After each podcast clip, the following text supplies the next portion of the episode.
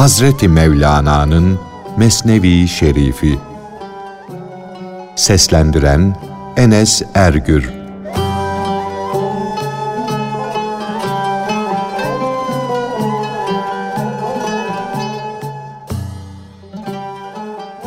Aşağı yaratılışlı insanların yaptıkları işlerde parlaklık yoktur.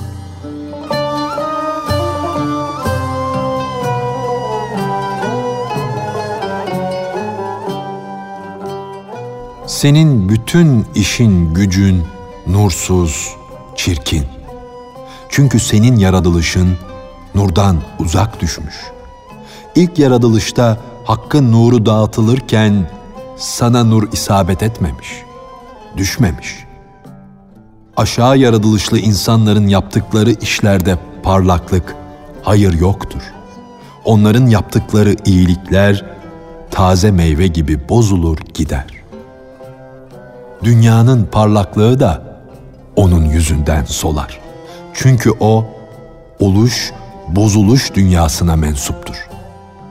Öven kişinin gönlünde kin olursa onun övgüsünden gönüller hoşlanmaz. Ey gönül, önce kinden, nefretten, pislikten arın. Temizlen de sonra Hamd suresini oku senin dilinde övüş var, içinde ise sövüş. Dile gelen söz ise şeytanlıktır, hiledir, efsundur, iki yüzlülüktür. İşte bu yüzdendir ki Cenab-ı Hak ben görünüşe değil, içe, gönle bakarım diye buyurdu.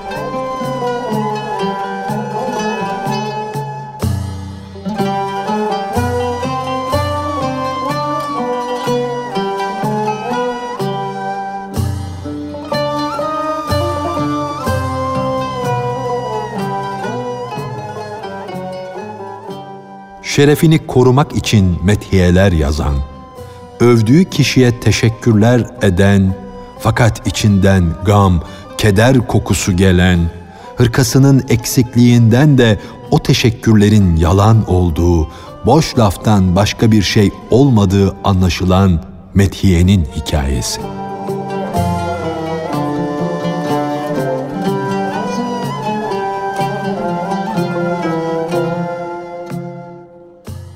Birisi eski bir hırka ile Irak'tan geldi. Dostları, ayrılık zamanında ne haldeydin, ne acılar çektin, ne mihnetlere uğradın diye sordular. Evet, dedi. Ayrılık acıydı ama yolculuk da pek hoştu. Pek mübarek idi. Bana müjdeler veriyordu. Çünkü Bağdat'taki halife bana on kat elbise verdi. Ona yüzlerce metü senalar olsun. Halifenin ihsanını saydı döktü. Şükürler etti. Metiyelerde bulundu. Yaptığı teşekkürler haddini, ölçüsünü geçince dinleyenler sırtındaki hırkanın hali senin yalan söylediğine tanıklık etmede diye söylendiler.'' Bedenin çıplak, başın açık, yoksulluk ve ihtiyaç ateşine yanmış, yakılmış bir haldesin. Bu teşekkürlerde bulunmayı ya birisinden çaldın yahut da birinden öğrendin. Senin beyine ettiğin teşekkürün belirtisi nerede? Başında ve ayağında bulunması gereken nişaneleri, belirtileri var mı? Dilin o padişahı övüp duruyor.'' Ama bütün bedenin ondan şikayetlerde bulunuyor. O cömertlik padişahını, o bağış sultanını övüyorsun. Bir ayakkabın, bir şalvarın bile yok. Metheden kişi, onun verdiklerini ben fukaraya dağıttım, dedi. Yoksa o padişah bağışlamakta kusur etmedi.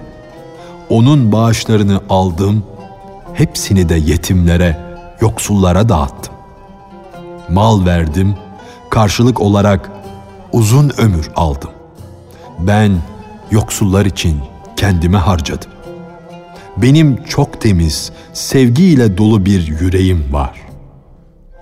Peki, dediler.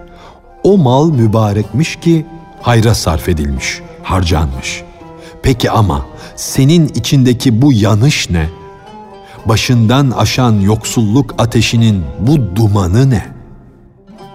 Senin içinde diken gibi seni dağlayan yüzlerce dert, yüzlerce keder var. Dertler, kederler nasıl olur da mutluluğun habercisi olurlar? Kederli bir adama nasıl olur da neşenin müjdesini verirler? Gelip geçenleri, olup bitenleri anlayışın doğru ise hani sevgi belirtisi nerede? Nerede ihsanın, ihsana razı oluşun belirtisi? Diyelim ki dağıttığın mal gitti. Onu verene gönlün ile meylin nerede? İyiliğin sevinci nerede? Sel akıp gittiyse yatağı nerede? Simsiyah, cana can katan gözlerin vardı. Hadi diyelim ki o güzellik geçti gitti. Peki gözün şimdi neden sevimsiz? Ey ekşi suratlı kişi! Nerede o gönül temizliğinin belirtisi? Sus! Senden eğri büğrü sözlerin, yalanların kokusu geliyor. Mal mülk bağışlamanın yüzlerce belirtisi olur. Yapılan iyi işlerin yüzlerce görüntüsü göze çarpar. Mal bağışlamakla, ihtiyacı olanlara vermekle görünüşte elden çıkar gider. Ama onu verenin gönlüne yüzlerce manevi hayat gelir. Allah'ın yarattığı yeryüzüne yani Allah tarlasına temiz, sağlam tohum ekilsin de o bitmesin. İmkan var mı?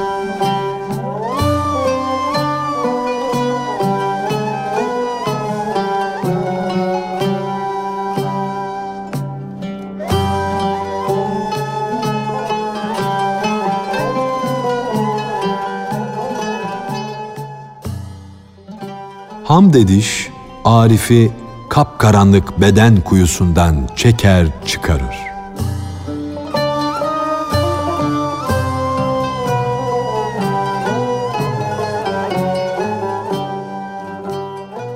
Eğer Allah'ın yeryüzü bahçelerinde başaklar bitmezse, salkımlar yetişmezse, Allah'ın yeryüzü geniştir denilebilir miydi?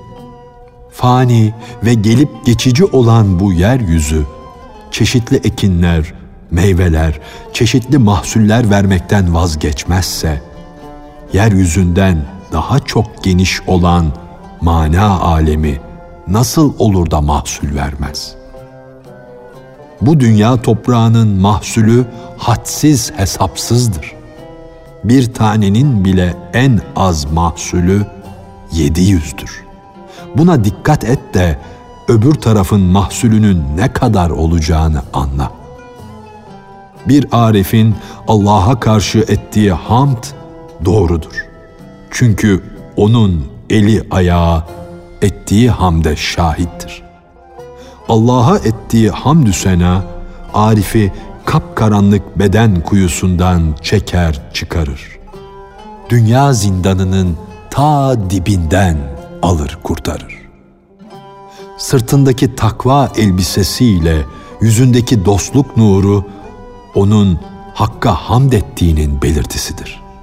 O şu iğreti ve fani dünyadan kurtulmuş, akarsu kenarlarında ve gül bahçelerinde yurt edinmiştir.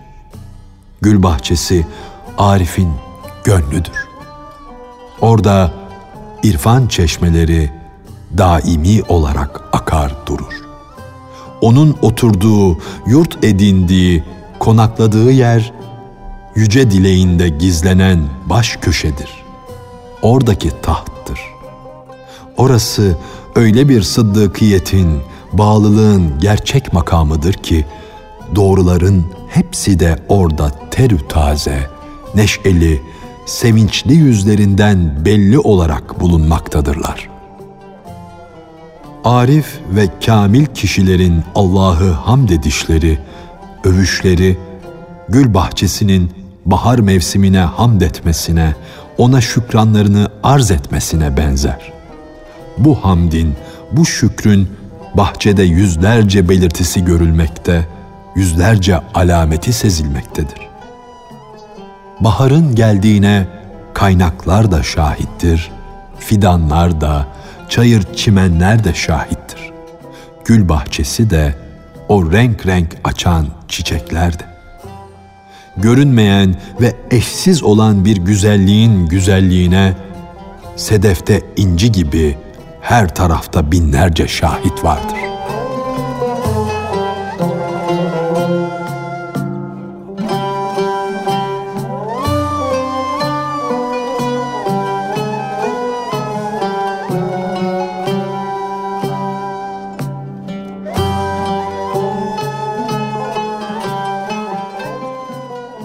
Gönül evinin gizli komşuları da var.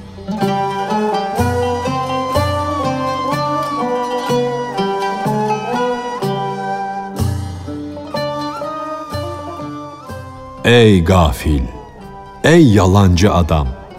İçindeki fesatlık ve kötülük kokusu nefesinden duyulmakta. Derdin, kederin başında, yüzünde apaçık görünmektedir bitmez tükenmez bir savaş yeri olan dünyada koku alanlar, kokudan anlayanlar da var. Kendine güvenip herkesi aptal sanma. Hayhuy etmeye kalkışma. Gül reçeli yedim diyorsun ama nefesinden sarımsak kokusu geliyor. Sana sus diyor. Saçma sapan söyleme. Şu insan gönlü pek büyük bir eve, bir konağa benzer. Bu acayip gönül evinin gizli komşuları da vardır. O komşular pencere aralıklarından, duvardaki deliklerden gönül sırlarını dinlerler, gizli şeyleri anlarlar. Onlar ev sahibinin hiç bilmediği, hiç ummadığı bir delikten bakarlar, evde ne var ne yok görürler. Kur'an'dan okuyup öğrensene. Şeytan ile şeytan topluluğu insanların hallerinden gizlice haber alırlar. Onlar öyle bir yoldan koku alırlar ki insan o yolu bilemez. Çünkü o yol duygu ile bilinmez, duyulmaz. Şu bilinen şeylere hiç benzemez. Ey dini ve inancı güzel olan kişi! Şeytanlar bile yaratılışlarındaki o kabalıkları ile, kötülükleri ile bizim gizli tuttuğumuz sırları, düşüncelerimizi biliyorlar. Onlar içimize hırsızlar gibi gizlice girerler. Haberimiz olmadan gönül evinden birçok şeyler çalarlar. Bu yüzden biz de onların hırsızlıklarından zarar görür, perişan oluruz. Bunlar bizi her an aldatıyorlar, bizi ziyana sokuyorlar. İçimize uzanan deliklerden, aralıklardan, pencereden bakar gibi iç yüzümüzü gözetliyorlar. Kaba, kötü, hain şeytanlar bu işleri becerirken dünyadaki aydın ruhların, ariflerin, gönlü uyanık kişilerin neden gizli hallerden haberleri olmasın? Gökyüzünün üstüne çadır kurmuş olan ruhlar, insanların gizli şeylerini, kalp sırlarını bilmek hususunda şeytanlardan aşağı mı olurlar?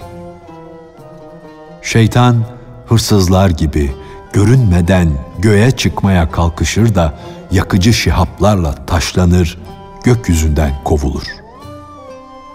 Bir haydut savaşta nasıl baş aşağı yere düşerse, göğe çıkan şeytan da şihabın vuruşu ile gökyüzünden tepe taklak yuvarlanır. Allah'ın makbulü olan kullara, gönüllerin beğendiği ruhlara haset ettiği, onları kıskandığı için şeytanları gökyüzünden baş aşağı atarlar. Sen de çolaksan, topalsan, körsen, sağırsan, ne olursan ol da bu yüksek ve büyük ruhları kendine kıyas ederek senin gibi sanma. Utan, gevezelik etme, can çekişme. Çünkü bedeninin yanında, yöresinde onu gözeten, ondaki sırları anlayan çok casus var.''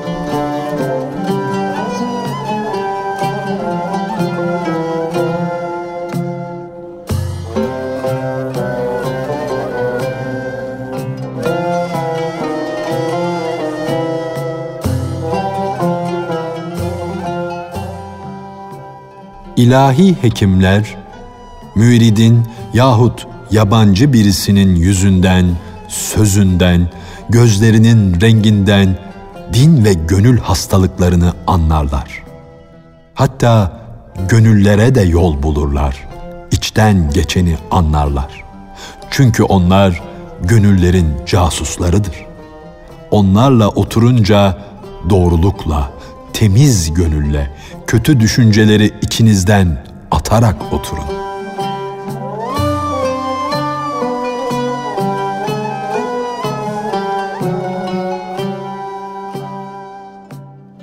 Bu beden hekimleri pek bilgililerdir. Senin hastalığının ne olduğunu senden daha iyi bilirler. Senin halini idrarına bakar, anlarlar. Sen hastalığını onlar kadar bilemez.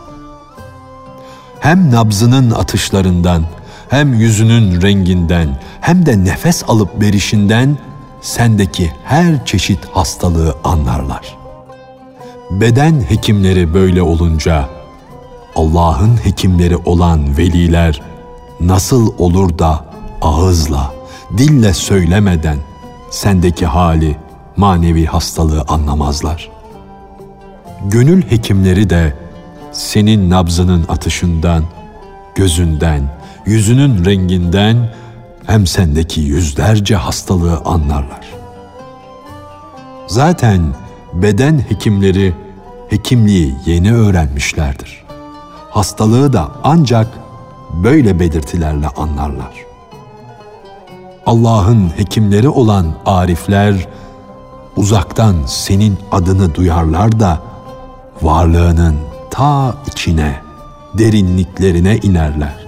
Senin mahiyetini, ne olduğunu anlarlar. Hatta sen doğmadan yüzlerce sene önce onlar senin hallerini bilirler, görürler.''